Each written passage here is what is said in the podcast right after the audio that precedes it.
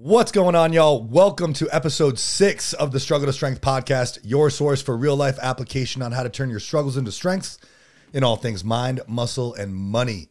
I am your host, Josh Levine, and I am joined here by my longtime friend and my co host, Travis Hatch. And today we have an awesome guest for y'all. One of the most genuine humans I've ever had the pleasure of knowing and calling a friend, my man, Alex Robles. Alex, what's going on, man? How you doing? That was so kind. Yeah. I'm doing well. Doing good. Got my coffee and my water, and I'm good. Good. Yeah. Well, I had to give you a, an excellent intro. Um, Alex like has been one of my confidants after the passing of my dog. He was like the first one to bring me a gift of her. Like he, you lost your dog recently too. Yeah, about a month before, I would say you lost yours. Yeah. Or so it was just weird because like there's like a transition where you realize your dog is sick, and then you're like, oh, I'm gonna do everything for my dog. It's gonna be great. It's gonna be wonderful. It's gonna be easier when it happens, and then it happens. You're like, it doesn't get easy. Your whole No. world comes crashing down. and Yeah. you just watch New Girl for seven weeks long and hide in your bedroom. Yeah. And like cry at oh, everything. Well, it's funny because like I dropped the ball twice when I was at work. I had like a new client and one client that I just totally forgot because I forgot to put him in my calendar. Because the mm-hmm. day I was talking to him, uh, we were scheduling for her son to come in, and that was the day I had to take Chewy in to like. Uh, I was there for that. I think yeah, they came in and I yeah, was like, he's me. not here today. yeah, and I was just like, that could have been like, oh, I don't know where he is, and then like you called me and you're like, hey man, I was like, oh shit. Yeah. so, yeah, it was like I understood the reality of what like the emotions that happen. So I was like, oh god, he's going through it now. Like, all right, well, how can we make this a little easier? Oh, dude, it was amazing. Like you started a cascade of people just giving me gifts and like pictures of Luna, and you gave it to me, and I was like, okay, Okay. keep it together. And then I got home and I just cried forever. Uh, one of my friends gave me a pillow that had a picture of me and Chewy on it. It says like Oh. friends forever. And as soon as she gave it to me, I was like ugly crying in the middle of the ghetto. I was like, "Oh, I love it so much. You hear you heard it here first on this podcast.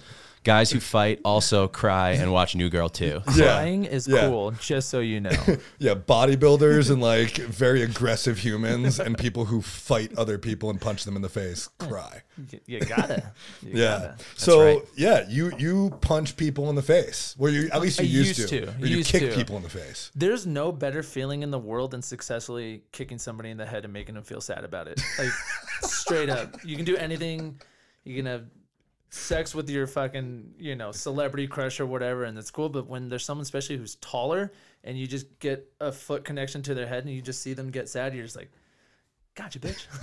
Like, just I did it. yeah. There's no better feeling. That's awesome. No better feeling in the So, world. so you've been a fighter for most of your life, right? Like, what's tell us about how this all started? What's your background? So my background is in like traditional martial arts. Started with Taekwondo. I did that for 28 years. Like started when I was like four, five, just as a little kid. Because my dad was actually a martial artist. So he was um, he started with karate, and then karate is a little bit different, like the sparring style wise. Like you, as soon as you get a point, you have to stop, and then you have to reset again. And he didn't like that. He wanted to continuously fight, and so he found himself uh, into a taekwondo studio when he was living uh, in Europe, and then that just transitioned to him teaching his kids, and we just we had no other choice essentially when we were kids. Like you just like put your kids in sports, you put in martial arts or whatever, and then, and then we just my brother and I stuck with it since because it was just like felt like normal. You know what I mean? Like you just like.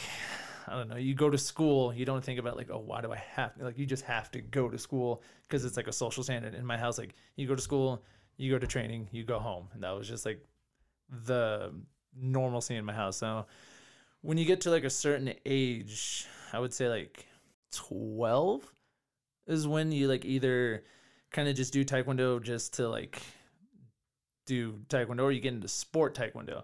And sport taekwondo is when like you want to go into more sparring competitions and you get into like this different class. There's like US Open, then like Olympics and world championships and stuff like that. So when you go to practice, you don't really wear like a traditional uniform anymore. You just wear like what you wear to the gym and you start cutting weight and you start getting in a weight class and you start taking just like a little bit more serious route than you would just like, oh, I go to Taekwondo on Tuesday and Thursday nights just to, you know, exercise or whatever you want to use it for.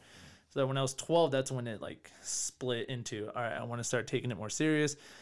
I'm better at it than I thought I was, like sparring wise, and I started winning more, and so it just kind of trajected me on this like path of taking it serious, training, adding more to my training, like running. We didn't really weightlift back then because you know, I was fucking 12, and you, know, you don't really They still thought it was bad for you back yeah, then. Yeah, you just didn't know. We just genuinely didn't know what how to lift for sport back then. So all we did was just like go for runs, um, like body weight stuff, push ups, sit ups, crunches, a lot of uh, air squats, and then you just spar and just do specific taekwondo drills, and then you do that like in the morning before school, go to school, go back to training at night, and that was just like my life for twenty something years. When did you start coaching?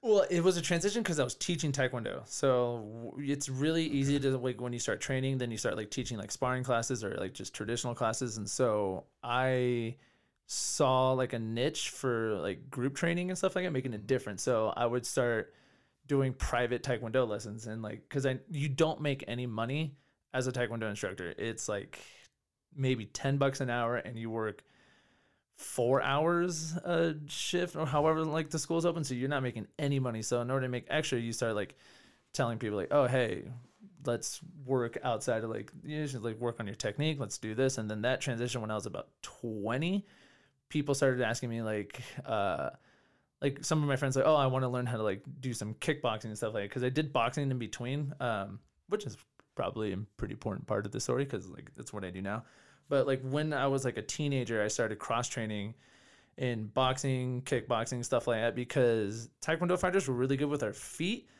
but we so the rule basic rules of taekwondo is you can kick to the body, you can kick to the head, and you can punch to the body. You can't kick to the leg, can't punch to the face. So specific rules. So my it was my dad's idea for me to go see a boxing coach um, in Costa Mesa, California, and just to get my head movement down just a little bit better because like you, if you can move your feet, we don't we do move our head, but like enough to just avoid. But he wanted me to get just a little bit more comfortable uh, with head and upper body movement. So Was that to like further improve your taekwondo, Exact- yeah. or or was it like did you have thoughts of like mixed martial arts or anything like that? after? Specifically at that point was everything I did was to improve my taekwondo. So I even did ballet, I Right. did Pilates, I did yoga, I did all these things just to work on my flexibility, strength.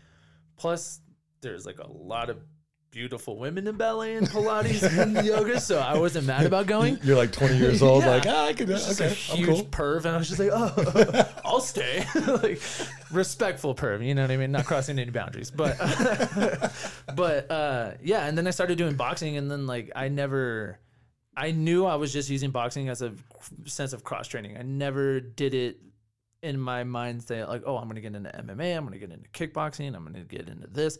So it was all specifically for that, and then um there wasn't like a social media outlet for like posting videos of boxing so it was like myspace and facebook at the time. But um people in my inner circle like knew that i was like boxing and stuff like that. Like maybe some like pictures would be posted. And so people say oh i've always wanted to learn how to box. Or i've always wanted to learn how to like kick and stuff. So then i was like oh well meet me at my taekwondo studio. And like i can just show you basic shit. So it started when i was about 20 starting doing like teaching taekwondo and then taking taekwondo fighters and you know doing private lessons and then that led to like my friends wanting to learn how to box or kickbox or whatever and then that just kind of projected into what i created now That's awesome. So- when I, I like what you do now. It's So really when cool. do you think you like started at like coach? You know, when was like your first like client so coaching? it's like a two part series on that because i grew up in california then i moved to colorado six years ago and then i was doing it like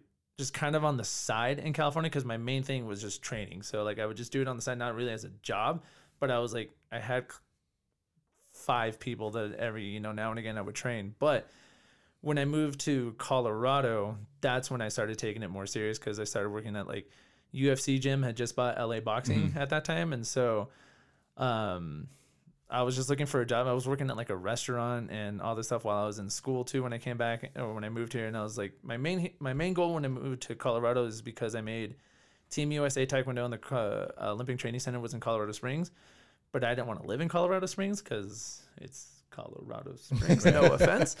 Um, and so my friend, uh, shout out Brian Gallagher and his dad. He they owned a uh, Taekwondo studio in Littleton. And so I just moved to Littleton, trained with them there, went to the Olympic Training Center on the weekends, and then I was like, I need a job that I don't hate where I just go and I'm a bartender, bar back, restaurant kind of thing. And so I just applied to uh, UFC gym because one of my friends uh, worked at one in California. He's like, yeah, dude, you get a job easy. It's just holding mitts, group fitness. You've already done it before. Like it's pretty much like teaching a Taekwondo class, but for everyday people and you just kind of make it your own. So I started with UFC gym, and then UFC gym, the location uh, in Littleton shut down, and they moved everybody to uh, Lone Tree. They had more coaches than they had uh, client or like members and clients and stuff. So a lot of us that were new, we just got let go, and then that's when I worked at Streets Fitness. That was in Arvada. It's now it was on Warden 64th. It's now an animal hospital. But it used to be Yep. a boxing, kickboxing gym. Where, where that 24 hour Yep. fitness you worked at? I know Yeah. exactly where that is. Yeah. So before that, 24 Hour Fitness was there. It was that Group Fitness Gym, and then this is a story for a different time. But there's a guy, the owner Brian. Originally, he was uh, one of the best dudes. He's the one who kind of helped me with my career and how to do it, like how to get clients and how to like be more of like a business person. Because I was just like teaching boxing and kickboxing classes and group fitness and then I just didn't really care about anything else after that. He's like, "Oh, like all these people want to work with you doing mitts." And I was like, "Oh yeah, I can do mitts. Like I can, you know." Uh, but I didn't really have like a a format for it. I was just like, you know, jab, cross, all right, move, and it was just really unorganized. You mm-hmm. know what I mean? And then he kind of helped me like just get clients like how to sell myself to get a clientele and that's when I was like getting more confidence in myself and like becoming like an actual like trainer and stuff. And then it's when I actually met Geo uh, at V3 after uh, the gym shut down and uh, it pretty much just went out of business. Um, and I met Geo at V3. It's like where we all came like from V3 to Relive. And Geo actually, he former pro boxer, and he just had this like uh, structure on how to coach fitness boxing mm-hmm. and not just boxing for fighters and stuff like that and how to have you know organization and a structure and like learn how to do combinations. It's more like fitness boxing for everyday people. Mm-hmm. Because i knew how to like hold mitts for like throw a punch throw a kick but there was no organization whatsoever. So it's like for example, somebody coming in and wanting to work out with you and just be like, all right, let's deadlift. All right, we're done with deadlift. Let's go do some shoulder press over there. And like, you're still working them up, but there's no structure. Like, what am I mm-hmm. doing? Like, yeah, like you need a plan exactly. You that's don't, organized. yeah, you just don't like, all right, well, let's just throw a cross again. Or like, right, let's learn this. And it's just like, mm-hmm. I had no real structure on how to do something. Cause like training a fighter and training everyday people are two totally different. Well, yeah, I was going to think of that. Also, like you had only been up to this point pretty much just a fighter. So, Yeah. like you'd been told what to do to get really good at fighting Yeah. to get you to a level where you could potentially you were en route to go to the Olympics. Yeah. And now you're trying to like, okay, how do I scale that back How do I and give, apply it to normal people? yeah so we're trying to say like how do people learn like have fun doing boxing and kickboxing and all that stuff without like having to go like that fighter route. Because a lot of the gyms at the time like in california especially there was like hb ultimate and all these uh other gyms that like it was pretty much geared towards like fighters and then they had group fitness and stuff like that but no one was really tapping into like just boxing for cardio or something like that. People just do a group fitness class and then they leave and then so it kind of took a different turn. And then when i met geo like i saw like ufc gym had a decent structure of that and then what me and geo did for a little bit we did get fit punching uh, which was pretty much his idea he just brought me on and then he helped me like learn how to have turn this into a business plan versus just hold mitts for people have them fucking hit me for six hours a day you know so Yeah. it actually like shout out to Geo Merceron. He pretty much helped me where like grow my career into something that I know how to mm-hmm. sell versus like, yeah, you want to come hit shit? Like Yeah. cool. And then now it's like I have I have a way to explain it. it's like fitness boxing. It's a different version of cardio, get you off the treadmill, do something fun, and then the goal is to just like yeah, you do learn how to throw a proper punch.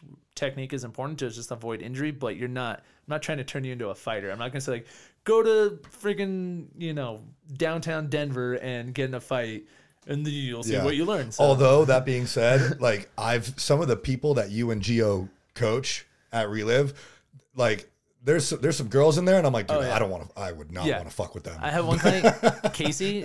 I, I always forget what she does for a living, but it's it's literally I just it's funny because I was like, someone commented on a video like I posted like last year of her. She's like, "Yo, is she, like, what is she training for? Like a fighter?" I was like, "Dude, she's like an accountant. She's training for Tuesday meeting. Like, no, like she's not a fighter, but like she can throw a very like she's very talented. And then I have this guy mm-hmm. Todd Jackson who's like sixty. Who just he hits so hard and he just knows how I've to use his him body. too. Yeah, yep. he- mustache. yeah, yeah, and he looks like he looks like a boxer. Oh yeah. So, do, most of your clients did they were they into either martial arts or were they into boxing before, or like what what do you think most commonly makes people want to either get into fighting or get into learning how to throw mats? Well, it's it majority of my clientele when it like I've had the same clients for like five years and they follow me everywhere I go. And like I I've never because I was in school so I was only working part time when I graduated. I opened my clientele more, um but it was it started with like those group classes. So like boxing classes and kickboxing classes and then it's one thing to do a combination on a bag because like the bag doesn't hit back it doesn't move you can kind of just get it and then to Yeah, do I- it I on hate it. yeah it's hate It, look, it looks boring as hell. yeah, it, Yeah. it's it's not for if that's why you have to add certain things to a group fitness like boxing class. That's why it's not just the whole time spent on a bag. Like you get up, you do like body weight exercises or just like active rest as we call it. But like you spend so much time on a bag and you don't really know how good your technique is unless like I'm standing right next to you and like it's just it's a lot harder to gauge. Once you get on the mitts, it's way easier to gauge like distance, timing, and all this stuff. So once I did mitts with everybody, mm-hmm. like certain people, it sold itself. I didn't have to do That's anything. really I was cool. like, yo, what are you doing tomorrow? Oh, all right, meet me here at three o'clock. Let's do some mitts. And once they started doing mitts, they're like, can I come back oh, next this is way Yeah. more Yeah. fun. Yeah. Yeah. And they just literally stayed consistent with me. Like I've had maybe three people quit only because they moved away. Yeah. And, like everyone has stayed loyal. And like the funniest thing is like I don't know if it's still there, but where we work, there was um or where we used to on Warden 64, there was a um nine rounds, which is like uh, the group fitness gym Not there anymore. yeah, it, it was there, and I think two or three of my clients uh, left me to go work out there just because it was more affordable. It was just like, oh, it's like seventy five bucks a month, and I get unlimited classes with boxing. They come back. They came back like two weeks later, like, dude, Yeah. it sucked. Like Yeah. the boxing was just not that good, and I feel bad because like uh, in that area of like Arvada Wheat Ridge, there's not many boxing gyms Mm. or fitness boxing gyms. There's um, where Justin Gaethje, a UFC fighter, there's Yeah. like he trains like three doors down from where we are at Relive. Really? Yeah, he's shit. really close. Yeah, What? yeah, but he's At Easton, right? or he was at Easton, but um, uh, with his coach, I'm blanking on his name right now, and he's a fucking talented boxing coach. Um, he trains like Rose Namajunas, uh, Justin yeah. Gaethje, and like uh, all these top fighters. But that's just like a fighting gym. Like I don't think they have any. You don't have Gem Pop going there. yeah, no, Yeah. It, it's it's like, and it. I, I think his time is mainly spent with like making the gear that he has, like oh, uh, ONX, and then you know training his fighters and stuff like that. So he's a far more talented, you know, boxing coach than I'll ever be. But he's got a He's also specific training demogra- fighters, yeah. Exactly, he's got a different demographic, so it's hard for them to find. You know, I think one of the most of the UFC gyms here actually like even closed except for one. Yeah, I don't think there are any. yeah, so one in like Westminster or something, and that's so Yeah, there's one like over on the east yeah. side, I think. So they have a decent decent structure like what I pretty much do, but you know, when people try to like explore other like avenues of boxing, fitness boxing, they always come back because it's like a my personality is not like yeah, that, yeah. I'm not uh People want to spend time with you. yeah, it's Yeah. I'm not. I just make it fun. It's like you're going to work out with your friends and you're shooting the shit, and then you're unloading everything from your work week on me. I was Yep. like, all right, Yeah. bitch, Yeah, you get the to office. you get to hit people Yeah. and like they're okay and it feels good. Yeah. The other thing that you do, and I think this is something this is something that I want to drive home for a lot of people because I don't know how commonly known this is. Um, but you train at least one client who has Parkinson's. Yes. And I don't I, I don't know how commonly known it is that boxing is really good for people or, or at least throwing mitts is really good for people with Parkinson's. Yeah, so I had so pre-COVID, I had two programs, and then like my everyday clients. I had a youth program, and well, I still have my youth program, and I still have my Parkinson's program, but they just kind of changed because of COVID. Um, I have one client right now who has Parkinson's. His name is Hans.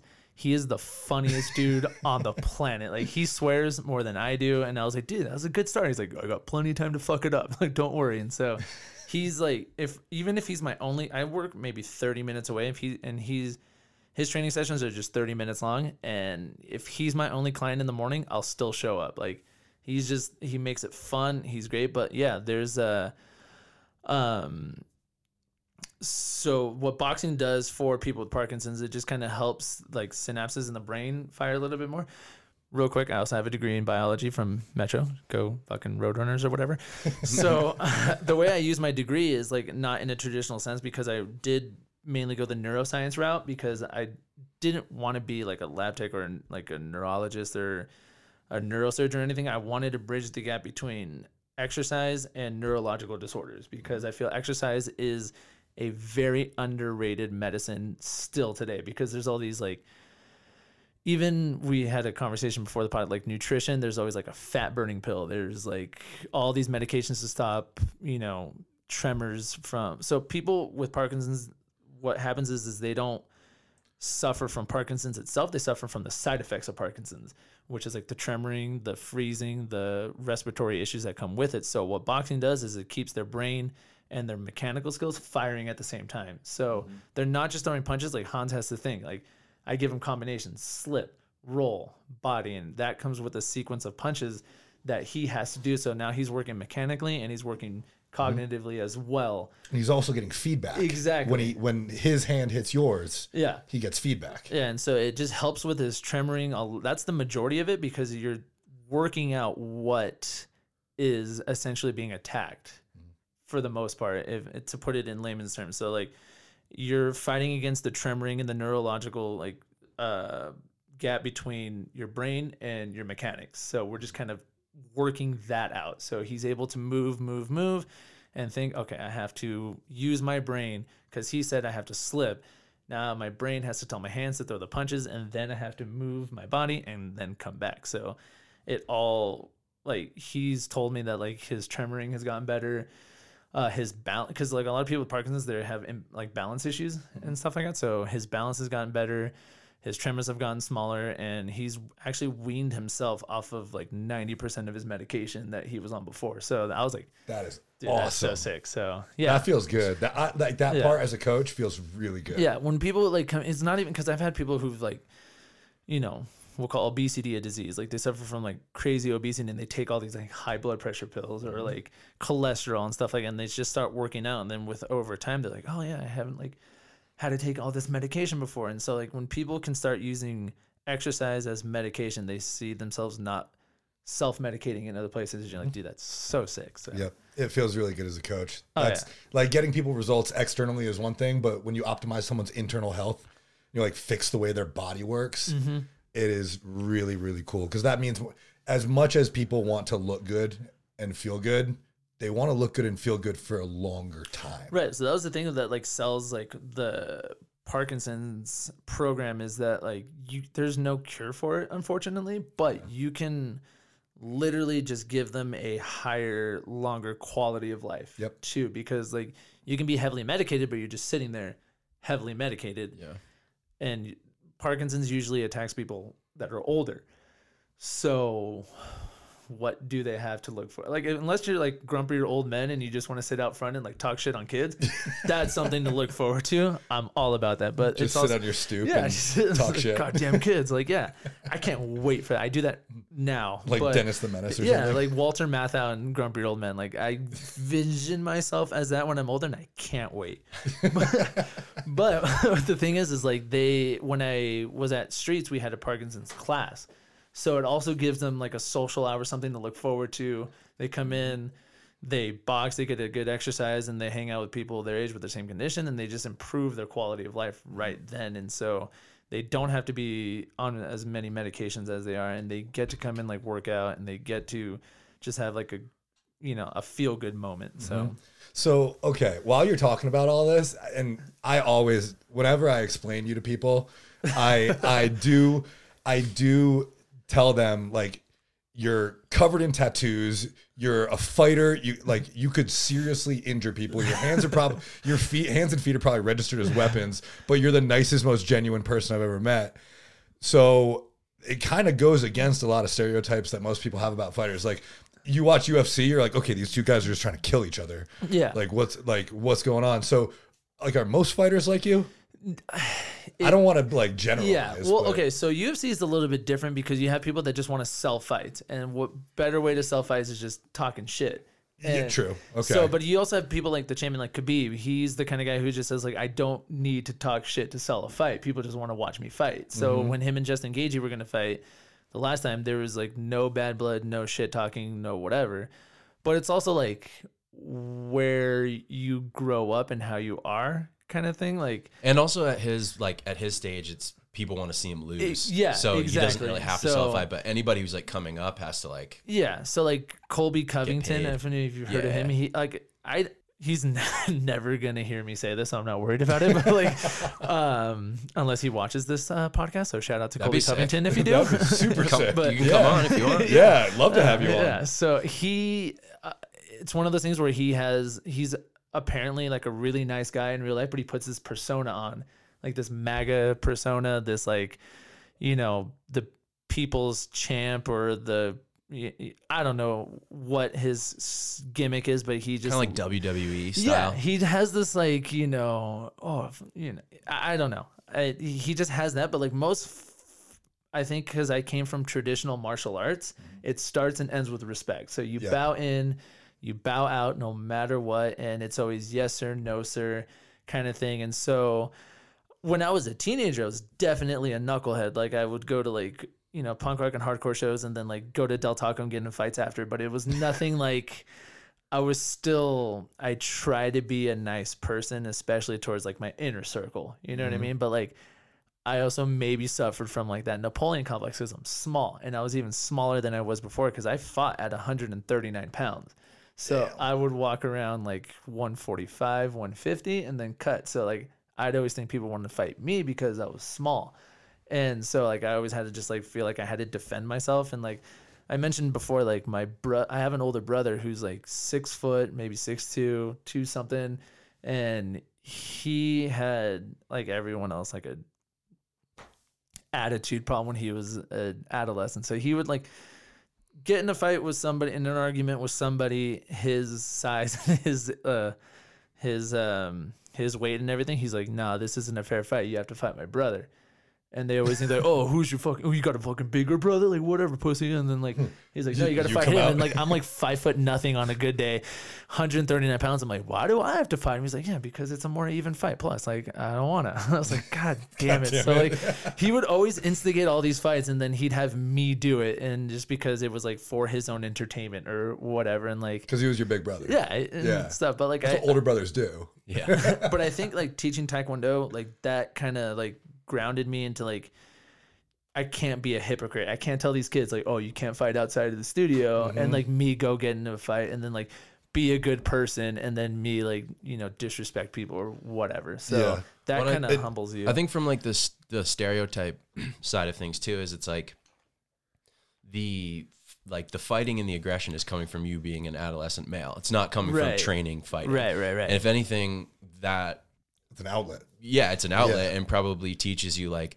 the more the more you feel competent with like your hands and fighting, the less insecure you're going to be. Therefore, the less you're going to need to strike out at people. Exactly. I always tell people like uh like especially like the kids that I used to go to school like before COVID, I used to go to schools and like talk to kids and stuff like that. And like um I always say like the toughest guy in the room is usually the quiet one, not the one who's like, oh like you know, Yeah. talking shit like, oh fuck you, I'll do I'm a bad motherfucker. Like no, you do that to sell fights or whatever, but if you're just like a regular dude, like you don't need to be vocal about how tough you are. Cause if you need to be tough, like you'll you know, it'll come out. Which I have a side story, really funny story. When you first started working at Relive, mm-hmm. we always me and Evan and Scuba Steve and I think Tom was working there at the time, and you had came in and like I I think I saw you when I because I used to work at 24 Hour Fitness uh, where you worked. Oh. so I saw you, but like I was like, is that I think he works at 24 Hour Fitness, but we had this like jokingly no new friends mentality. We're like, well, who the fuck is this guy? And I was like, well, he comes into our house, he's got to introduce himself. Oh, I'm not just gonna walk up and introduce myself. That's not how it works. And then, uh, I can't remember Wait. who said it, but it was uh, I think.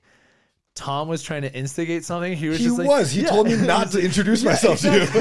And he was just like, "Yeah, you should just like shoulder shrug Alex as you walk by." And Evan was like, "That may not be a good idea," because Alex was just kind of kicking in the head right after that. I was like, "I'm not some like asshole who's just, like just gonna start shit just to start shit." But like we jokingly had this like, "Well, I'm not gonna introduce myself first. Like, Well, no, he's got to do it. Tom's such an asshole. Tom, Tom was playing both sides. Tom was like, dude, don't talk to Alex. First of all, he doesn't shut up. And second of all, he's like just not a nice guy. He's probably not going to talk to you. Don't even worry about him. Just like ignore him. And at that point, he he did, he did tell me that. He was like, you should probably just like shoulder shrug him on, on your way by. Like, you're way bigger than him. And I hadn't seen you like train at that point either. So I was like, oh yeah. Like, what? not like I was actually going to do it. Yeah. But then I saw you train one day and I was like, okay, I thought I was afraid of Geo. And like, I, I, I could Yeah. be two of the nicest guys I've ever met in my entire life. But, um, and then I saw you kick and I was like, oh, he's scary. Well, at that point, I was like, uh, like I like Evan and I were just like talking to Tom. I was like, "Are you just wanting to see a fight happen? Like, are you just this bored and stuff?" And then like you came into work and like, Of course he is. Yeah, we just I was like, "Oh, I'm trying. Oh, I'm Alex," and then like it just kind of like we Yeah. hit it off pretty well after that because like our personalities at the gym all lined up. There's like a few people that come and work into the gym that like they're there and they're nice and you say what's up, but you just don't like really Yep. you click, but it's just more like a friendly They just do their thing. work environment. Exactly. And then, uh, but going back to your original question, it was just like there is a stereotype, I think, with professional fighters and like the MMA kind of scene, but I think it's uh, not who they really are. You know what I mean? I think most people who are genuine. If you're a street fighter, then yeah, you're probably an asshole, and you just If you were in the movie Never Back Down, you're probably an asshole. yeah, if you are uh, Cobra Kai and you're not Miyagi Do, then you're probably an asshole. But if you're just like you grew up and you just get this confidence, like if I get cut off in traffic and like, or if I'm at a, I'm hardly ever there, but if I'm at a bar and somebody wants to fight me, I'm not more than likely not gonna fight him because I was like I don't have anything to prove. And like Yeah, and nice- like you know. you could you could really hurt somebody. if like I want like I'm you know I there, I always had the mentality that like there's always somebody that is better than you or there's always someone that can beat you. So if like the one time I go and get into a street fight the dude's got cauliflower ear and I didn't notice it and he was like just fucks me up in front of people I'm like oh shit. Like that was the wrong guy to fight. Out of everybody here. But no like I've always tried like there was a definitely a transition when I was like maybe 10 years ago from like having something to prove being small and like oh yeah i'm gonna be fine then to just being like i don't give a shit what people think about me like mm-hmm. i'll just train and do what i th- want to do and just like and i like who i am more as a nicer person than i was like trying to be this like want to be tough doesn't guy. make you happy yeah all. no Yeah. I'm like Being like aggro all the time. yeah, and, like getting tattooed and stuff like I was literally I never like some of my friends back home would be like bullshit, but I never thought I was gonna like be this car- I got carried away a little bit. Like I knew yeah, you're covered like yeah. head to toe. I was gonna yeah. And I'm like, you know, everyone's like, Oh, you're running out of space. I'm like, that's kind of the point. Like you know, I have I'm getting like this is so stupid because I already have my hands done, but I have an appointment next week because I have this gap right here that kno- bugs oh, me. I noticed that. Yeah, I have this gap, and so we're filling this gap in because I'm just like I can't, I can't have this gap here. So it's like once you start down this trajectory, then it's just gonna keep going, and then, you know, I know eventually I'm gonna get my throat done. Like I already have my Yeah. neck done, so like it's gonna, it just I have to because I'm almost 35 and like getting tattooed sucks. It hurts. It takes forever. It it's didn't used to. two weeks. When I was Uh, 18, it didn't hurt that bad. well, like your recovery time when you're younger, it's like you're you can bounce back from fucking Yeah. anything. But now, like sitting there, like I don't care what anybody says. You can fight me on this, but like some tattoos, they're they're small. Yeah, they're not really gonna hurt. They're gonna be annoying, but like all tattoos hurt. They hurt differently. But as like I'm working on like my stomach and like my arm and stuff, like I'm not afraid or shy to use like any like numbing cream or whatever because I paid my fucking dues, dude. Like, Yeah. I can deserve just to sit with like minimal pain as possible because like it's just like where I started. One of my best friends is a tattoo artist in California. I just started with him, and we just kept building and building, and then I, you know, tattoo culture and stuff. So it just like one thing led to another. I knew I was gonna have a few, but I didn't think I was gonna be like Fully covered. fully covered. You um you mentioned something when we were talking about the the um, stereotypes of fighters that I kind of want to ask you about, and I, I noticed that you've done this, but you said that you were speaking at schools and like basically teaching kids like okay like don't do what I did and like learn Yeah. from my experience. You meant I've noticed that you mentor kids like a lot of the kids that you have in the gym, you're like making sure they do their homework and like Yeah. staying out of trouble and how'd you get into that? What made you want to do that? And like, is it their choice or is it the parents' choice? Because when I was a kid, I'd be like, "Fuck you, mom and dad. I don't want to do this." yeah. So I think it's better because I am tattooed, and oh, so it all started because I was working with like, I couldn't tell you how it happened. It just kind of happened. Working with like at-risk youth and mm-hmm. stuff like that, like the ones that like one of my kids, he had an ankle bracelet when he first came to the gym, and now it's off. Like you know what I mean? Like it just kind of happened because when I was in school, I had like my major was in uh, biology and my minor was in human development, which is like a form of psychology. And like you can go into social work or whatever after that. But like I've always worked with kids teaching Taekwondo. So I was always good with working with kids. So when I was at uh, Streets Fitness, I had a, you know what? As I'm talking about it, I just remembered how. Funny how that works out. So. Um, I can tell you where it started. So when I worked at Streets, there was the school Faith Christian Academy, I believe it was. That's Yeah. like across the street on Ward and 64th. Um, we had this after school program where I had a regular youth program for like the parents who would just t- have their kids come and do boxing and kickboxing, and then they had a PE class that you can come to Streets and do fitness and boxing and stuff like that. And I uh structured that class how how I would structure a martial arts class because the one thing I didn't want to have happen was teach these kids how to throw a punch, throw a kick, and all stuff, and they just get in a fight out in the Yeah, because they want to like yeah, get better at fighting exactly. kids and in the street. I have you know no disrespect to white people, but I don't need these kids who are like parents coming at me saying like you taught my child this, you're liable, fa la la la la, and I'm just like Karen. yeah, exactly. and like I've had so many parents like especially from that like area come to me and like talk about bullying and stuff and like oh like my kid did this and I was like so like what's your fucking point? Like yeah, they got into it like they're they're kids. They're not going to be perfect. Like, yeah, your kid is going to go to school and someone's not going to like him just because. I'm sorry, that's the reality of how kids are. It happens. You can't protect kids from everything. Like you can't protect them from another. And I always tell the You kids, I was like, shouldn't. I don't think you should want to. no, no, they have to figure it out. It's a character what building kind of moment. what kind of person, what kind of adult are they going to be? Yeah, Yeah, you like, can't just try shelter to them. Yeah. please everybody. To if you want to be like those people pleaser, kind of like uh, like a yes man, like just to avoid people not like that. I think that grows a certain level of insecurity too. So like, I always told these kids, I was like, not everybody's gonna like you, and that's okay. But that doesn't mean everybody has to disrespect you. So you can like, if, you know, everybody's had a job where they work with somebody that they don't like, but you can get along because you know you just have to see him at work. You're not to see him outside or, or whatever. He's like, oh, dude, I have to work with fucking Kevin again. Like, Goddamn oh, fucking Kevin. Kevin. Kevin, God and then, it. but it's not like you still have respect. Like, hey, man, like, can you do this? Like, yeah, no, like, no problem, Kevin. Like, no, whatever. but like when I started working with them, they I, they needed more like the structure versus like just to learn how to kick and punch and stuff like that. So mm-hmm. I just kind of found this balance between like running a traditional martial arts style, like saying yes sir, no sir, having respect for, you know, your uh, peers, like being respectful to your parents, and that just like transferred over into my youth program that I have now, where if you know, I have a certain hourly rate, but I always tell the parents like if they have bad grades, like C's and D's, and they improve their grades, like they get a discount or they get this or they get that. So like not just coming to me and like learning how to do fitness and boxing and stuff like that. Like I have a standard, like an ethics standard. Like you have to go to school. You ha- like I would say if I had to get good grades, you have to get good grades. So like I chose to go back to school. Like I put myself through it, and I you know I make it an even playing field. And then uh, one of my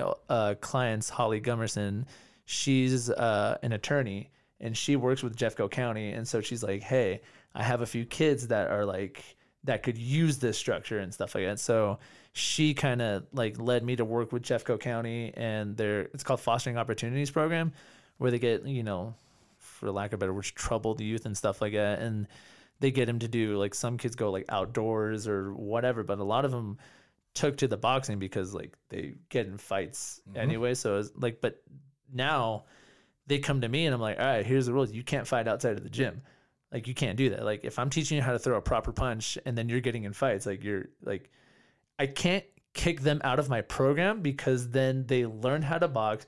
They're mad at me for kicking them out. They're mad at the world and all this other stuff. So I was like, you get in a fight, you pretty much have to deal with me when you come into the gym. you have to fight me. It's pretty much. It's like, yeah, I, I had one kid, he was kept getting in all these like fights and stuff like I was like, You think you're so fucking tough? You're fighting all these like skinny kids. I was like, all right. I was like, I told him to put gloves on. I was like, if you land one punch on me, I was like, then all good. But he like and then you know those chains that we have like hanging at the gym? Yeah. Like I made him do that with like body weights and like burpees and like I just put him through a workout and then like I was like, dude, there's always gonna be somebody that can beat you. Like you're you you don't need to continue to fight in order to be tough. Like mm-hmm. there's other ways to show that you're tough. And then so you know, working with their anger issues majority, like giving them an outlet for their anger. And the one thing that I tell them, because we do mentoring too. So like we have a moment where we talk before the workout and I just be like, you know, like what's up? The, I, Yep. I I've seen that. Yeah, I structure them. Yeah, I it's tell them I cool. was like, I will never tell you what to do. You have too many people saying your parents, your judges, lawyers, social workers. They have so many people telling them what to do, where to be, all this stuff. I was like, I will never tell you what to do. I will give you advice to say like, I think what you, I think you should do, or I will give you this like perspective. I was like, was the risk worth the reward? Like, what did you gain after this? And they have to like look back and be like, well, I got in more trouble. I was like, so was it fucking worth it? And they're like, no, but like everybody just yells at them, or they. I always tell them, I was like, you have a target on your back already. These they just want to put you in the sit. Like they just, oh, he got in trouble again, typical, and they write him off. They give him more, you know, jury do like you know, whatever the consequences may be. So I tell him, I was like, yo, I will always be on your side. I was oh, I will always hear your side of the story first. I'm not gonna just be like, oh, he got in trouble and be like, all right, what happened? Mm-hmm. Tell me your version of the story. Mm-hmm. Like, why did this happen? And then I will be the one to be honest and be like, well, do you think if this didn't happen, would it have led to, the, you know? So we just kind of, I give them the outlet to speak freely and safely. And then I was like, I'm not going to tell you what to do. I can't tell you what to do because you're going to do whatever you want, regardless of how I, I was like, oh yeah, don't do that. Like I, I'm just another person telling them what to do. So now when we talk, it's just they have a better sense of confidence. They have a better sense of like comfort too. Like they can have somebody to like rely on that's just not gonna, you know.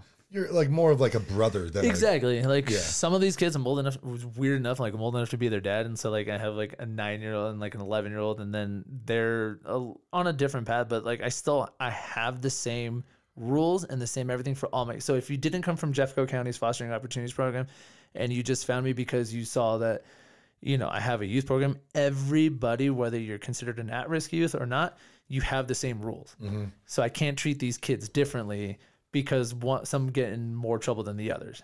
yeah, know what and it, and So- it's it's only fair that you do that. Yeah, and it it, it it starts this bond because like the parents see the value in it because Yeah. these kids aren't paying for it, and like I have to make I can't.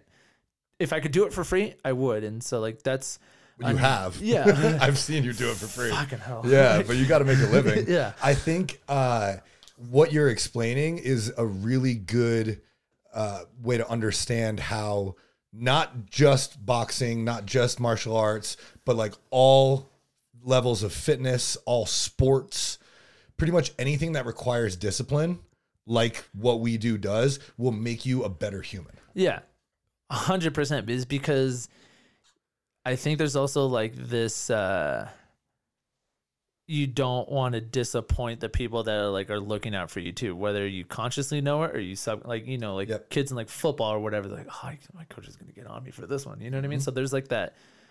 Um, Yeah, that- I got in trouble a lot when I was a kid, and like going back to uh, shout out Matty Records, my uh, one of my baseball coaches, um, or Andy Procopio, my lacrosse coach. If we got in trouble, he'd be like, "You fucking kidding me?" He's like, "He's like, sit on the fucking bench. God damn it!" He's like, And- "Shit, dude, I want to play." You know, exactly. it's like- so so stop getting in trouble. yeah, it, it's it gives you a sense of like the like I mentioned before, risk versus reward. Like, is it worth it for me to get in trouble because I know I'm gonna miss out on this? So like, I think Mar like any a lot of my friends now were transitioning and like to were well, I'm not gonna say we because I'm not, but they're all becoming like parents and stuff like that. Mm-hmm. So they asked me, it's like, what is a good age for my kid to get into what martial art? And I was like, I don't care if it's Any karate, taekwondo, uh, tai chi or whatever it all depends on like the structure of like how good the instructor is. Because like mm-hmm. you know i jokingly about like the cobra kai if you get one studio that just teaches people how to become like fighters and like fight outside you're not going to have any discipline. Mm-hmm. You're just going to be trained to fight and then be an asshole. So if you find that one school that like has the discipline like it, it- little kids the point of martial arts for small children is not to teach them how to kick and punch. That just comes with it. It's more of like the discipline, like being mm-hmm. respectful to your parents, being respectful to your peers, being a good person. You're gonna slip up. No one's gonna be a perfect angel, but you still have that range of discipline mm-hmm. around you, and that just transfers into everyday life. you know? Also, like the concept of hard work Oh, yeah. and like literally getting punched in the face Once and you realize you're not continuing made to of- do and like something. how that's not like that bad. yeah, yeah. That's what I was gonna say. Like once you realize you're not, not made scary. out of glass, Yeah. yeah. Once you realize you're not made out of glass and you can take a hit, you're just like, oh shit, like okay, like I, okay, fucking Yeah, just rip the band-aid off. movies have ruined fighting for a lot of reasons. Like, yeah, there's dope fight scenes and stuff like that, but like, do you think you can like get kicked in the head three times and just go, huh, and continue to fight? Like, absolutely No. not. No. you get kicked in the head this often or punched in the face like that. Like, you've watched every UFC fight. There is like, there's dudes get cracked in the head after like two or three punches. They're wobbly and they get their, and, Yeah. like the fight's over. Yeah. You know what I mean? But like movies, it's like, oh, a 10 minute fight scene happening. And you're There's just like, oh. Imagine 10 minute rounds. yeah, like, what the things that have pissed me off in movies are like that, and like after having surgeries on hernias and stuff, and like literally having my abdom- like my abdomen cut open. People that get stabbed in movies, and I'm like, you you can't move that. Yeah. Yeah. you're like No. completely incapacitated. Or they get stabbed like 40 times. Yeah, and there's, you're like, the adrenaline What you just like, like- you'll like just tape it up with like Yeah. duct tape, and you think you're okay. He was like shot eight times. He still cl- carried his buddy off the mountain. yeah, the guns that never run out of bullets too. I was like, yeah, oh, that too. it's a six shooter, but he's got twelve shots. And no, that's weird. But it's like with that whole structure kind of going in, like there's a sense of discipline because you, like I mentioned before, like you understand that you have this ability, you can defend yourself if you have to be. Mm-hmm. You don't necessarily like You don't have to go you don't have to act, exactly. Yeah. and and the the key is is like i'd rather fight somebody who is on the same level as i am who gives me a challenge and stuff like because like okay so there's this event called us open. They have the mexico open and all these different countries have opens. Literally if i certify you as a black belt i give you a black belt you have no experience you can sign up for us open Oh, you get your ass kicked. Exactly. So there's like a weeding out phase, like the open rounds. Like you have the kids who like want to try, and then they realize, all right, I'm either not at this level or I need to train more to get to this level. Okay, So- question then. Yeah. So, do you have to do very certain things? Is there um, a structure to how you get your belts, or can you just give people belts? Es- es- Essentially, it's Essentially. school by school how they do it. There's Taekwondo. There's like the head uh, governing body and the Kukkiwon that like has all these forms you need to know. Like each belt has a set of movements. So like white, yellow, orange, all the way to black. So you have to know those significant movements. But then anything after that, it's up to the school what they want to do. Like, oh, my curriculum says you have to learn these kicks for this belt, these punches for this belt, mm-hmm. and stuff like. So it's pretty much structured by the school itself. Every school I've ever worked at or have gone to has done it differently. But what's consistent is the same belt color. Yeah. If that makes sense. So Yeah. like jiu-jitsu is a little bit different. So like jiu-jitsu has a fewer belts than taekwondo does, but the distance between getting your from white belt to black belt in jiu-jitsu is the same as getting your white belt uh black belt in like taekwondo it takes like four to five years because like they have smaller belts or uh, not as many belts but it takes longer so like jiu-jitsu you'd be a white belt for like two years or so which in taekwondo you can be a white belt for two months but you have all these different belts in between jiu-jitsu has like four or five that makes any sense Okay. so There's different like s- stripes or whatever. yeah, exactly. So yeah, you start as a white belt, and then like every few months you go through different movements. They give you a tape, so you're on track to get you to your you know brown belt or blue belt. So it's like I think jiu-jitsu is white, purple, blue, brown, black, and in taekwondo it's like white, yellow, orange, green, purple, blue. You know, there's just so many more colors of the rainbow because um, it's just a different martial art. You know what I mean? So, but um, with that and like the structure of everything, it's uh you kind of see where people's level are at. So like I go to US Open, I usually make it to, you know, the semifinals or, or finals. I've gone Do you still do you still do that? No, I. I, I retired uh three years ago because Okay. uh yeah, let's let's talk about Yeah. let's talk about your like story with uh with all that stuff. yeah it I, it's it was the hardest to retire from a sport that you've done for 28 years like that no one prepares you for that kind of reality. And it's just really weird because like you go through so many different levels. Like you go through no i can still do it. And like so taekwondo in general when i was growing up in the 90s and like early 2000s it was uh the points were scored by referees like live people. So like there'd be people and they have these clickers and then if they feel like you scored a point they would give you that point I think that was the better way because it was continuous and it was just a fun fight. You spun more. It, it was just more fun. And then it went electronic. So you had these foot pads and sensors, and then your chest Oh, protector shit. had sensors. So it Like was a like a laser tag. That's Ex- wild. Yeah, exactly. And they what they wanted to do was eh, like take away like human error because a lot of the Like controversy. too.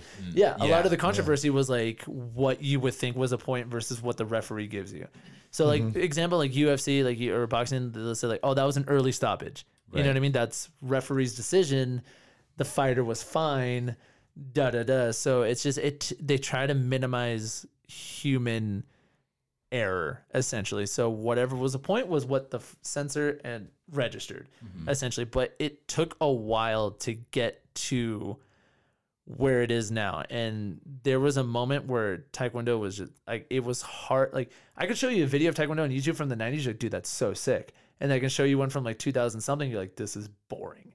And that was the hardest part because you want to be, you know, an advocate for your sport, but when your sport just kind of like people, other people, like for lack of better words, ruin your sport and the excitement. They had to change the rules so many times because once it went electronic, it started playing to the taller fighter because they were just using what's called a cut kick and they were just using that and like pushing and pushing, tapping to the head. yeah, just tap like you're not really yeah, doing you're not really doing anything. It was just a boring fight. And then they changed the rules. It's like, all right, you can't do this for so long. You have to do this. And so they try to get it better. And it's it's come a long way. But once it went electronic, and like I remember going to US Open, my semifinal fight was a kid from China, and we're all have to weigh in. I was we weighed in bantamweight 139 pounds. I'm like five eight and a half, five nine on a good day. He was six three six six foot three, 139 pounds. I'm like, dude, fuck you. How? You have no business being here. What Like, was he made out of tinfoil? yeah, he's just a skinny dude, and he's gone to be Olympic champion ever since. And they, they, a lot of people like, no disrespect to our friends from China, but a lot of them, like the Taekwondo governing body of China, they were going to like volleyball players and basketball players and trying to get them to switch sports and be like, do you like if I went to like, do you want to be an Olympian? Like I can turn you into an Olympian. You're not going to make it in basketball, but I can make you an Olympian in this sport. And then there's a guy from Africa who was a professional basketball player that they transitioned to a Taekwondo fighter because he was just tall and long. And it was just like this weird, like I just wasn't having any fun fighting anymore because it was just boring. They're six three. I had to like you know I, I my whole entire career I fought people taller than me. That's not the problem, but it was just like the way f- the fights turn was boring. Like it mm-hmm. just it sounds like more of like a more of like a game and less of a fight. exactly. Yeah. And then you just It's had like to a tag. Yeah. Like Yeah. playing tag. it, it just wasn't fun anymore and so like i wanted to like I didn't want to fall out of love with Taekwondo, and then I also having like issues with uh with my body, like I'm missing my labrum from my left hip because of just grind like bone on bone grinding, just double like abusing my hips because there's a lot of like movement from the hips and like double kicks and stuff like that. So my hip was starting to become injured. And then I had a lot of colon and rectal issues from like just something that happened in 2009. And then I was getting older. So like my recovery was becoming a little different. And like I, what, like I mentioned before, I was late on the fitness part of training. Mm-hmm. Like if I would have started that sooner, like knew how to lift, know how to use kettlebells, know how to use bands, know Could've how prolonged to use, it, huh? I could have prolonged my career. And Yeah. we've talked about this multiple times at work, like nutrition. Mm-hmm. We didn't know how to cut weight. Oh God, yeah, you guys cut weight like wrestlers did in high school, right? I literally I would be in a sauna jump roping with multiple layers and just and then the, my only mentality was like I have to burn more calories than I take in. So I'd go to like Jamba Juice, get like a fucking uh, veggie shake. I don't know what the fuck I'm putting in my body. It's like, oh, vegetables. Okay, this many calories. Oh, it's liquid. Oh, I can burn that off. Okay, and then like I would eat like a if I was dying, like maybe like some form of sugar and honey or something in order to just like stay alive. And like I had no structure on nutrition, no structure on weightlifting until way later. And I had to be like self taught with this because it wasn't just, you know, you Google nutrition for fight and then you, Yeah. you got nothing. No, don't Google shit. We Yeah. know so much better now. So if if if like if you're listening and you're a parent and you have kids that fight, or if you're a kid who's listening who ha- has to make weight, don't do it the old school way. Like reach out to one of us, and we'll tell you there's such better ways. Shout out to Jason Phillips Nutrition and, and uh, NCI. Like we know how to cut weight safely. Yeah, now. and like UFC has even stepped up with their like UFC program, uh, whatever they got going. They like they released a lot of the information for how to do proper nutrition for weight cutting and stuff like that. And like Joe Rogan on his podcast has always said like people should fight at their true weight. I 100% agree with that. If right now I walk around at 170 pounds or so, bodies by burritos and get into it. so, um, but I I agree with that. Like people should walk because you like the point. What the fuck is the point of cutting weight? If I weigh in at 139 pounds and 24 hours later my fight day I've You're I'm, I'm 150? 150. yeah, Like what's the point? Like yeah. I don't understand it. There's only a few people that can just walk onto their weight class. Like even Daniel Cormier, he was heavyweight. He had to cut weight in order to make heavy or even light heavy too. So it's like mm. nutrition takes a big part. Like I, when I was younger, I when if I didn't want to cut weight for like a local competition, I would just fight at 155 pounds. You know the the cutoff was like 159.9. You just had to weigh in under 160. I was like, I don't have to cut weight. That's fine. I was like. I'll just do that. It's a local competition. I don't give a shit. And so, you know, me fighting at a local competition, it was just more for like practice or like training for a bigger competition. But I didn't want to destroy my body. So, moral of that story: learn how your body works and what works for you, and how to feel yourself while you're cutting weight uh, for anything. It doesn't have to be fighting. It can be for, you know, if you're a Your wedding. yeah. Yeah. You want to fit in. Yeah. S- Sounds like a joke, but if you want to fit into that dress, like a lot of, like I s- saw something on like what celebrities would do when they wrap themselves in like ace bandages and like foil and stuff like just to like sweat it out, What the just to fit into this fucking dress or whatever. And like, Just get a coach. yeah, like I, we obviously we have a bias as like people in the fitness industry, but like you can invest in nutrition and a coaching, and that's going to prolong so many more positive things than just like a quick. It's an, also an education. Yeah, So but- you're learning how to do this for a long time. you so get to take that when I you. tell you my program is X dollars for the year, Yeah. you're not just paying for well, you're not just paying for my time for a year. You're paying for everything I've ever learned. Right. Yeah. And you're paying for every other like the years to come that this education is going to last you for. It's funny you say that because it's like the the key to that was like what you learned over the years. Like I always had the saying like where you wouldn't hire a chef and have him make you cereal. You know what I mean? Like I can fucking make myself cereal, but like I was having a problem charging people what I thought my worth was when I was doing mitts. And it took like a few people from Relive is like, wait, how much are you charging? I was like, well, it's like only this much. Like, what the fuck is the matter with you? Like, no, I can't hold mitts. Like someone can ask me like, "Oh yeah, can you hold mitts for me?" I don't know what the fuck I'm doing. That's like took you 28 years and like 10 years of specific training that not everybody has to do it.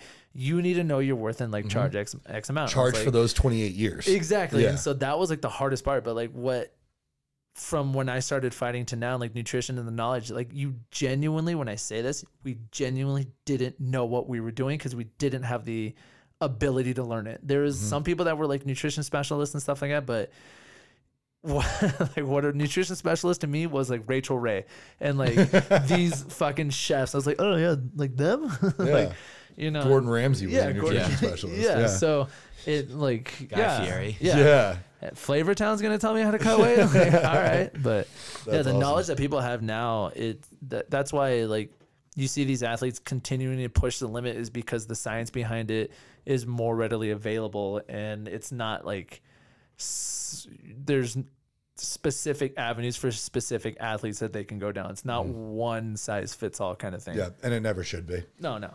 That's awesome. Um, all right, so we're at about an hour, and so I think it's time to go into our game, our guest game, and then uh, that'll pretty much call it for us. So we have today's game is overrated or underrated, and I guess you can also answer at accurately rated. Yeah, rated. Um, but Yeah. I got 10 for you here, and some of them are just like funny, kind of inside jokes. Um, but some I think people will get a good chuckle out of, and they're also, we have some serious ones. So this is like quick response. Okay. Number one Apple AirPods, overrated or underrated? It depends on your social status, but I think they're overrated. You think they're overrated? well, like it's like, oh, I have iPod uh, AirPods on. Like I'm Yeah, better than you. Like, okay. Don't talk, don't talk to me if you're poor. well, you're just saying that because you just got I Apple just got AirPods. them, so I'm I leveled up in social in like the social world. But if they weren't given to me, I would be like, what the fuck do I need Apple AirPods for? All right. Youth fitness, overrated or underrated? Underrated, Underrated. Yeah. very underrated. Chuck Norris's roundhouse kick, overrated or underrated? It depends if he's wearing jeans and boots. They're underrated because it's really hard to kick somebody with skinny jeans and boots on. But if he's got the proper uniform on, I think they're properly rated. Okay. But How about uh, Instagram or social media for business? uh, I was I You don't do a ton I of don't it. So do it. So I I always thought it'd be a good yeah, question I have the mentality like slow on social media, booked in real life. So I think it could be overrated, but uh, if you do it right, it could be highly underrated because like Mm-hmm.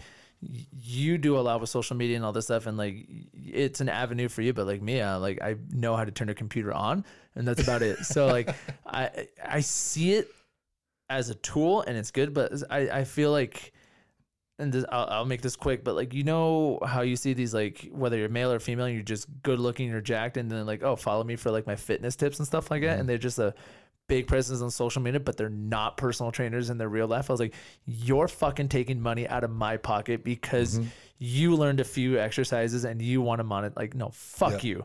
Like. Yep.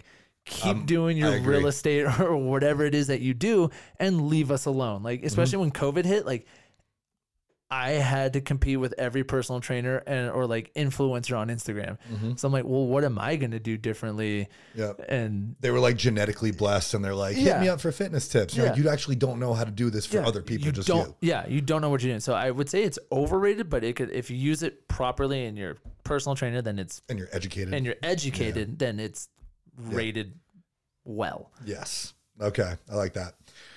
All right. Next one green text messages, overrated or underrated? You're poor. Stop being poor, as Bill- Paris Hilton once said. I was like, I don't know. It just frustrates you when you someone texts you and you just like green text us. Like, what are you? It's poor? really just the group iPhone. chat thing. The Yeah, group chat thing is so frustrating. Yeah. I don't really think you're poor if you have an Android. I'm just kidding. No. But it's also uh, Meg taught me this. If if you have if you want to group chat with people and one of them has an Android, you just go to WhatsApp. Uh, yeah. Well, not everybody has one. I have WhatsApp because I have like Just- family that lives in like other countries and Yeah. stuff, and it's like easier. But, like, yeah, yeah, her friends they all literally downloaded WhatsApp to let this one person who had an Android. I was like, you got the best friends ever. Yeah. If that was me, we wouldn't do that. Our friends would be "Kick him like, out eh, of the group. Fuck you. be like, too bad, dude. You're not cool enough, I guess. all right, number six, Chuck Taylor's for training, overrated or underrated? Underrated. Underrated. If you're Underrated. weight personally, if you're weightlifting, if you're If running and you're- shit, do if not you're run. in- running, don't run Yeah. in Chuck Taylors, please. Um, Depends on what you're doing. yeah, but if you're weightlifting, I don't know. Like, there's the NOBULL shoes. You can buy shoes that are 150 dollars and they give you an art or whatever. But like Chuck Taylors, when you're lifting, is just going to I give you a love 'em. flat surface and you're Yeah. going to get better gains. Like I love Chucks. as we say, like I don't want to get into the science with it with you because you're not going to understand it. But you know, it's really hard for me to explain. Okay, Jillian Michaels. All right, number seven. I don't know why I put this one on. I just thought I might get a funny response from you. Country music, overrated or underrated? severely overrated. Here's the fucking theory. Country music dudes are the first emo kids. Oh, yeah, because it's ones. super- so it's she super emotional, My yeah. heart, so I Yeah. broke her jaw. Like it's all she left my heart on the motherfucking road, and I'm crying Yeah. over They, you. they also like talk about what they're doing. They're just like Yeah. the radio's always on. They're always driving down the highway. they had their pickup truck, and like I, I get it, but like I don't get it at the same time. That being said, you and I were super. You were way more into the punk rock music scene than I was. Well, I was pretty fucking emo kid. yeah, I was like super emo. Yeah. Um, it's it's just like there's some kind of like I fuck with uh I don't know if she's still considered country or not, but like uh um uh Queen Tay Tay, like Taylor Swift, I'll fuck with her. Oh. Shania Twain, Yeah. she's rad. Like I- Shania Twain's rad. yeah. Yeah. I did. I Taylor just learned a couple years ago that Garth Brooks had an alter ego, like Chris Gaines or something like that. It was like a rock Oh, yeah. alter ego. Really? that was the cool. He had like the hair and everything. You look No it way. up. It's the funniest shit. Garth Brooks alter ego. Look it up I'm gonna check that out. if you want like a solid five minutes of laughter. All right, number eight. Well, we've kind of already talked about this. Martial arts or fitness for building discipline. Yeah. Underrated? Yeah, underrated. Yeah, underrated. massively. All right, number nine. Mr. Miyagi's untraditional training techniques. Which is funny because that's what we call retrospect thought. Like you just look like he tells you this all these things and has you do these things and you're just like, what the fuck is the point of this? And then like later's like, oh. Yeah, So, it's like, why the fuck am I yeah, paying this fence? Yeah. And like I was talking to my friend Mo, uh yeah, because we binge watched the new Cobra Kai. If you haven't watched it yet, please do it. It's so cringy and cheesy, but it's so good. But like I said, we used to get in a lot of fights at Del Taco, just like go to a show, go to Del Taco. It was open 24 hours and we were under 21. So that's where just all our friends would go after shows. And we would just get in fights with like older dudes who were at the clubs down the street who were like drunk and wanted to get food after. I was like, yo, if only we did Miyagi Do, we would have just been so much better at street fighting. Like, it's just, it's so insane. That's awesome. All right, last one, number 10. And I think this will be a good one. Getting punched in the face or just getting your ass kicked in general at least once in your life. I think every kid on the planet should get in a fight once. It mm. Even if you get your ass kicked or if you win or whatever, it doesn't matter because what kids need to learn is that like not you're not made out of glass, so if you get hit once, you're not going to just fucking implode. Two, you, it I think that transfers into work life a little bit because I always say like if you're so used to like getting your way or like people saying like there's like the I, I'm not a parent so I'm not really going to comment on it but like this new parenting styles of like coddling your child and telling them that you know they can do anything and all this other stuff which is great for their confidence but like say like I own a business and I hire this teenager who's never been told no or never been in a fight or never done anything he just like is late or is not doing a good and they have like the right to work thing which is like you can't fire a kid or some bullshit like that like if a kid comes in Really? and is late and is not doing it it's like dude i'm gonna fucking fire you but like now they're just like oh it's bad for their com like no like i you people have to learn what it's like to Lose. l- yeah, it's just essentially failure. lose like lessons. Yeah. you know, like Michael Jordan said, like he was the best because he's like you Lost know so lost many so many times. times. Like yeah. Yeah. Taekwondo, like I there's not many people that go undefeated. Like I the reason I moved to Colorado is because I got my ass kicked at U.S. Open, which I usually do pretty well at. I literally the open round I got barely went through. The next round, this kid that I've seen before, he's a kid from Mexico. He literally beat the shit out of me. the floor with it. Yeah, and I was like looking back, I was like, what the fuck happened? Like I I don't lose. like so it was humbling. It's like I need to make a Yeah. change. And so I think I think it's it's almost like if you meet someone, sometimes you can be like, you've never been punched in the face. oh yeah, absolutely. Like, and someone, I think Mike Tyson said, like, social media is a way for somebody to talk shit and not get hit in the mouth for it. Yep. And it's the most truest thing because anybody can say anything they want behind their keyboard, but like. They wouldn't say that to somebody because they're like, "Oh, I'm not gonna say that to a face. He's gonna beat my ass." I was like, Yep. "If my mentality is if you wouldn't say it to their face, you can't say it. say it, Yeah. you know, Yep, behind a 100%. keyboard." Like, L- Let's also uh, just could uh, confirm here that like we're not telling kids to go get No, in fights. do not get we're not like fight. we're not like endorsing this. But I will say, defend yourself because there are those kids that grow up thinking that, like their shit don't stink and they just want to fuck with people. So like I always tell my kids, it's like you cannot get in a fight if you're provoking it, but you can 100% defend yourself.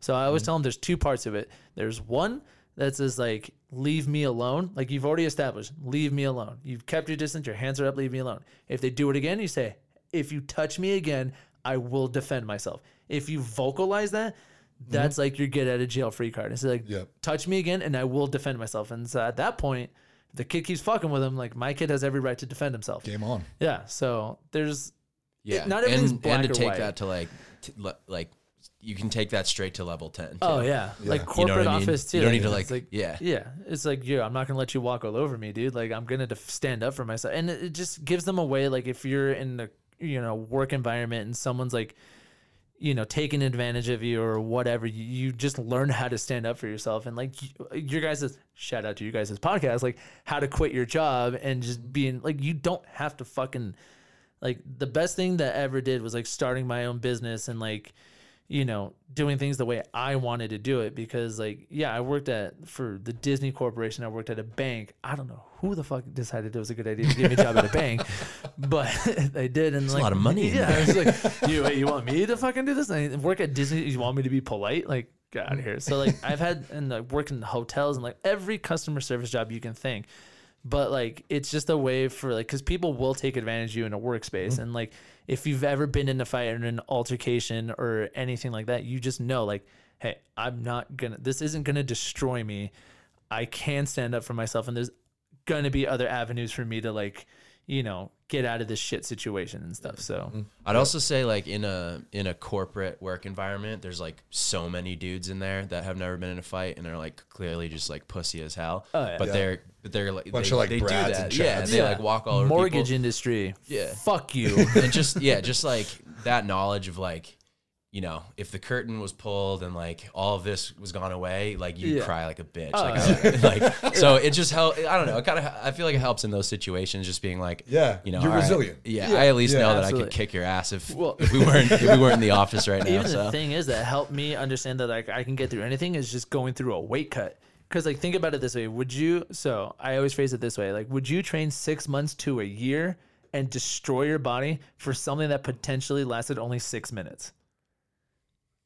I say, mean, it depends. Like, exactly. So Depends how good that it six depends minutes how is. good that six minutes so is, it's and like- like, is but it- you do I will I win something? So that's the thing. Like, no, you're not guaranteed to win anything, and you potentially gonna lose within the six minutes. Like, you have to train six months or a year. You have to cut weight. You have to do all this. You have to destroy your sounds body. Sounds like kinda like what I do. Minutes. it sounds like bodybuilding. yeah, you're not gonna guaranteed. You know. But see, like bodybuilding is a little bit different than taekwondo than like martial arts because that's you, don't get punched the in the weight. face. Exactly. like if I'm not on point, this guy's gonna knock me the fuck out, and he Mm. wants to, and I get it. like it's funny. This is gonna sound so shitty, and I apologize, but there's no other way to word it. If you're so, ad- if you're on a just a different level than somebody, and you're fighting, whether it's like jujitsu or whatever, like the scariest people to fight are white belts and beginners because they don't necessarily know what they're doing. There's more chance of me getting injured in this fight than Oh, if I fight like a wild my No, I've heard of this because my actual level. So like sometimes when if you're at US Open, you just know you're not gonna fucking like you want to knock them out because you just Yeah. put them out of the misery and then just end the you, fight. and you I put your, take yourself out of the risk because they don't. Yeah. They like someone was talking to me about this how they'll just kind of like just keep on trying to force or Yeah, like they str- like use their strength to get through something rather than technique. Exactly, exactly. So it's like imagine somebody like who just learned how to like squat or dead, like they just learned how to do the technique, and they're like, all right, Trying to five throw pounds, let's go. yeah, I was like, yeah, yeah, yeah. no, no, no, let's start with small plates, and then like yeah, technique, technique, technique. first, and like that's the problem with what the society is not everybody wants instant gratification. They're not willing to work through a process to get, you know, to a better result, which is why I feel like my style of training is successful because like you can't just learn how to throw a 20 hit combination. You have to learn these small baby steps and there's not really a way to learn it online. Like mm-hmm. you can google how to deadlift, how to squat, you can find all these things and you can get a better idea, but to like throw a proper punch, build these techniques, it just it takes years of training to do it. And so I take that and I transfer that to when we do like functional fitness, like kettlebell swings and all this other stuff. I was like, dude, it's like a small process. You'll get there. So. Yep. Yep. I love that. I think that's a good way for us to end. That's that's that's pretty much all we've got for you guys today. Uh, obviously, we have plenty more coming in the future, but dude, Like, thank share, you subscribe. so much for coming on, man. Yeah, Um, this was fun. why don't you uh, let our listeners know, like, where can they find you? How can they get in touch with you to learn more? And uh, ooh, and what's some advice for kids or people looking to get into martial arts or develop discipline in general? Just like become better humans. So my business, because of like COVID and everything, it and you're gonna laugh at me. It is going online, and I used to fucking Yes. I had a flyer that said like online training, nah, uh, dog. Nutrition, nah, because it was just two things that I'm more of an in person, but like I understand COVID, and I'm, I'm, you know, fortunately, unfortunately, like I'm taking a lateral movement. I'm leaving Colorado temporarily and going to California, but I'm taking my business with me. You know what I mean? I have the options to do that. So I do have an Instagram. It's my last name R O B L E S dot B F U. And uh, I will start posting more fitness stuff on there. Uh, took a little bit of a break for COVID, whatnot, you know, like just other shit I was posting, but fitness will come back to that. Uh, but you can find me there. Um, you can ask me just where you are in the world listening to this, like what schools I would recommend. You know what I mean? Like you don't just need to ask me for straight fitness advice. You can ask me for like, like you said, for your kids, what kind of school is going uh, in your area? Because we have multiple Facebook Facebook groups for like martial arts school in every fucking state. So, um, hit me up on Instagram, send me a DM. Um, and uh, yeah, I youth programming is just pretty much uh, things are different right now because of COVID and whatnot. But there's other avenues that you like. I have a youth program and I had to change it severely because of COVID and doing one-on-one training. But I would say to the parents like having a personal trainer for your 12 year old kid is not a bougie thing. It's not a oh my kid's got a personal trainer and then he's going to go for his massage. Like no it's actually a good way to have them have like a certain structure and mentor you that's outside of the home and stuff like that. So yeah hit me up if you have any questions on like youth fitness or youth uh martial arts or um fucking netflix tv shows and whatnot Hell Anything. yeah. Anything, Anything, really. anything. Anything. If you want to talk science shit, seriously, like biology, and because a lot of people say they do their research on like current events and like vaccines and stuff like that, like I will debate you on, you know, why vaccines work, what the scientific method is, and why Dr. Fauci isn't an idiot. So if you want to learn about those, I have a degree in biology. I will be very happy to help you with that as well. Let's go. All right. Dude, thank you again so much. thank you, guys. um, y'all, if you wanna if you wanna support us, we really hope you do. Scroll down, give us five stars and uh, a, a review. It's super easy to do. We're still trying to get to a hundred. We're getting closer by the day. Uh, also, screenshot this episode, share it on your story. That'd be awesome. like, share, subscribe, Like, share, hit that subscribe. notification button. as always. Swipe up for merch.